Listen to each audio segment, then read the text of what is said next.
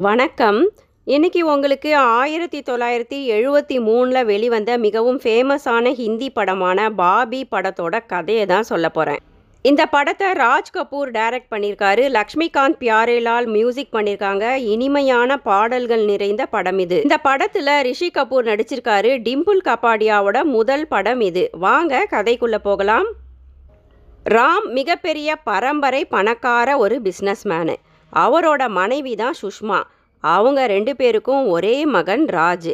பெற்றோர்கள் இருவருக்கும் கௌரவம், மதிப்பு, பணம் தான் முக்கியம்.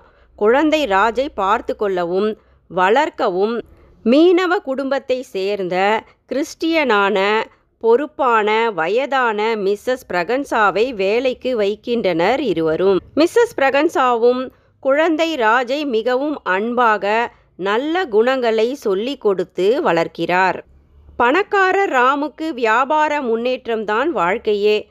அவரது மனைவி சுஷ்மாவுக்கோ ஆடைகள், ஆடம்பரம், நவநாகரீக வாழ்க்கைதான்.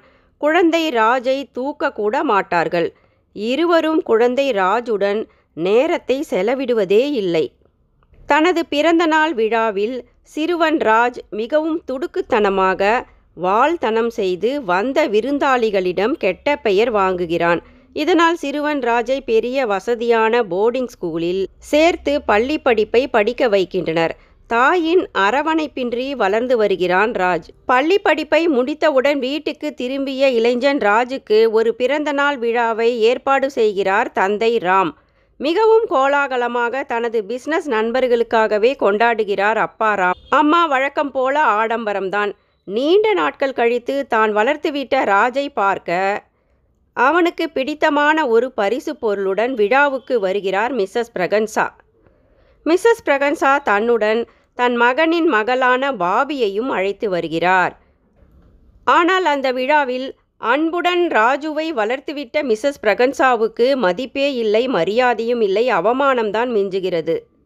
வேலைக்கார ஆயாவைப் போல மிஸ்ஸஸ் பிரகன்சாவை நடத்தியவுடன் மிகவும் மனவேதனையுடன் விழாவிலிருந்து பாதியிலேயே வீடு திரும்பி விடுகிறார் மிஸ்ஸஸ் பிரகன்சா. ஆனால் ராஜ் விழா முடிந்தவுடன் பரிசு பொருளை வைத்து மிஸ்ஸஸ் பிரகன்சா தன்னை பார்க்க வந்ததை அறிந்து கொண்டு மிஸ்ஸஸ் பிரகன்சாவை தேடி அவருடைய வீட்டிற்கு வருகிறார் ராஜ். பத்தொம்போது வயது நிரம்பிய இப்போது இளைஞனான கல்லூரி படிக்கும் ராஜை அந்த வீட்டில் அங்கு அப்போது வரவேற்றது பதினாறே வயது நிரம்பிய துள்ளலுடன் கூடிய பள்ளி மாணவியான பாபிதான். மின்சாரத்தைப் போன்று பளிச்சென்று இளம் அழகுடன் இருக்கும் பாபியை பார்த்த மாத்திரத்தில் மயங்கியே விடுகிறார் ராஜ். அவள் மீது ஆசைப்படுகிறார். அவளும் அவனை கண்கொட்டாமல் பார்த்து விரும்புகிறாள். இருவருக்கும் கண்டவுடன் காதல்தான்.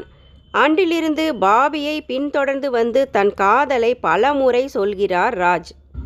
ஆனால் ராஜின் பணக்கார வசதியினால் முதலில் தயங்கிய பாபியோ அவனின் அன்பினால் ஈர்க்கப்பட்டு ராஜை காதலிக்க ஆரம்பிக்கிறாள். ஒரு மாலை நேர விழாவுக்கு ராஜ் பாபியை அழைத்து கொண்டு போகிறார். வசதியான ராஜை வளைத்து போட பெண்கள் கூட்டம் அங்கே அலைமோதுகிறது. இதனால் அவமானப்பட்டு அழுது கொண்டு அங்கிருந்து வெளியேறி விடுகிறாள் பாபி. பின்னர் பாபி ராஜின் தொடர்பையும் துண்டித்து கொண்டு விடுகிறாள். பாபியின் நிராகரிப்பால் துடித்துப் போகிறான் ராஜ். பாபியை ராஜ் இழக்க விரும்பவில்லை. பாபியை காஷ்மீருக்கு பள்ளியில் டூருக்கு அழைத்துச் சென்று விட்டனர். காஷ்மீர் டூருக்கு சென்றிருந்த பாபியை சமாதானம் செய்ய விரும்பிய ராஜ் காஷ்மீர் வரை சென்று அங்கேயே அவளை சமாதானப்படுத்துகிறான். இருவரின் காதலும் குழந்தைகள் விளையாட்டு போல தொடங்கி இப்போது உயிர் காதலாக மாறிவிட்டது. பாபிக்கு அம்மா கிடையாது அப்பா ஜாக்கும் பாட்டி மிஸ்ஸஸ் பிரகன்சா மட்டும்தான். அம்மா இல்லாத பாபியின் மீது அப்பா ஜாக் உயிரையே வைத்திருக்கிறார். ஜாக் ஒரு மீனவர். அப்பா ஜாக் மீனவ கூட்டத்து தலைவர். சரியான குடிகாரர். ஆனால் நல்ல குணவான், தன்மானம் மிக்கவர். பணத்துக்கு மதிப்பு கொடுக்க மாட்டார். நல்ல மனிதர்களை சேர்க்கத்தான் விரும்புவார் ஜாக். பாபியின் வீட்டில் எல்லோருக்கும் ராஜை மிகவும் பிடிக்கும். எனவே பாபி ராஜின் திருமணத்தை முடித்துவிட எண்ணுகின்றனர் பாபியின் வீட்டில். பாபியின் அப்பா ஜாக்கோ கோட்டு சூட்டெல்லாம் போட்டுக்கொண்டு ராஜின் அப்பாவுடைய வீட்டுக்கு வந்து திருமண சம்பந்தம் பேசுகிறார். ஆனால் பணக்கார ராஜின் தந்தை ராமோ அகம்பாவத்தால் பாபியின் அப்பாவை அவமானப்படுத்துகிறார் பாபியின் ஒழுக்கத்தையும் ஏளனமாக பேசுகிறார் இளம் பாபி பணத்துக்காகத்தான் தன் மகன் ராஜை மயக்கிவிட்டதாக பாபியின் குடும்பத்தாரின் மீது பழி சுமத்துகிறார் ராஜின் அப்பா. இப்படியே சண்டை இரு குடும்பத்தாருக்கும் இடையே முற்றி கடைசியில் கைகலப்பில் முடிந்து விடுகிறது. உடனே பணக்கார ராம் தனது வியாபார போட்டியாளரின் ஒரே மகளை தனது மகன் ராஜுக்கு சொத்துக்காக திருமணம் செய்ய பேச்சுவார்த்தை நடத்துகிறார். திருமண ஏற்பாடுகளை நடத்துகிறார். அந்த பணக்கார பெண்ணோ சற்று மனநிலை சரியில்லாமல் குழந்தையைப் போல நடந்து கொள்கிறாள். இனி தன் அப்பாவை சமாளிக்க முடியாது என்ற நிலையில் ராஜ் பயந்து போகிறான். மன வளர்ச்சி இல்லாத பெண்ணுடன் தனக்கு நடக்க இருக்கும் திருமணத்தை எதிர்க்க முடியாத நிலையில் பயந்து போன ராஜ் கடிதம் ஒன்றை எழுதி வைத்துவிட்டு வீட்டை விட்டே ஓடி வந்து விடுகிறான்.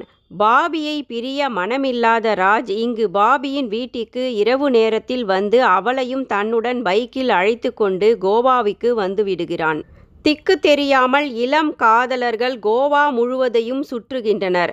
அப்போது ராஜின் பணக்கார அப்பா தன் மகன் ராஜை காணவில்லை என்றும் மகனை கொண்டு வந்து சேர்ப்பவருக்கு மிகப்பெரிய பரிசு பணம் என்றும் செய்தித்தாளில் அறிவித்திருந்தார்.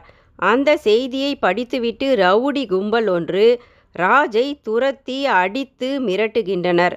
அப்போது மகள் பாபியை தேடி பின்தொடர்ந்து வந்த ஜாக்கோ சரியான நேரத்தில் ராஜை காப்பாற்றுகிறார் ஜாக். போலீசுடன் கோவாவுக்கும் மகனை தேடி வந்துவிட்டார் ராஜின் அப்பா. ராஜின் அப்பா எப்படியும் தங்களை பிரித்து விடுவார்கள் என்று மிரண்டு போன பாபியும் ராஜும் உயிரையும் விட துணிந்து விடுகின்றனர். இருவரும் மலையின் மீது ஏறி சாவிலாவது ஒன்று சேர்ந்து விடலாம் என்று எண்ணிக்கொண்டு ஆற்றில் குதித்து தற்கொலைக்கு முயல்கின்றனர். ஒரு கணமும் யோசிக்காமல் தங்களின் உயிரையும் பணையும் வைத்து பாபியின் அப்பாவும் பணக்கார ராஜின் அப்பாவும் நீரில் குதித்து பிள்ளைகளை உயிருடன் காப்பாற்றுகின்றனர். இளம் காதலர்களின் மன உறுதியினால் காதலே வென்றது. பணக்கார ராஜின் அப்பா ஏழை பாபியை மருமகளாக மனதார இப்போது ஏற்றுக்கொண்டு விட்டார் நன்றி.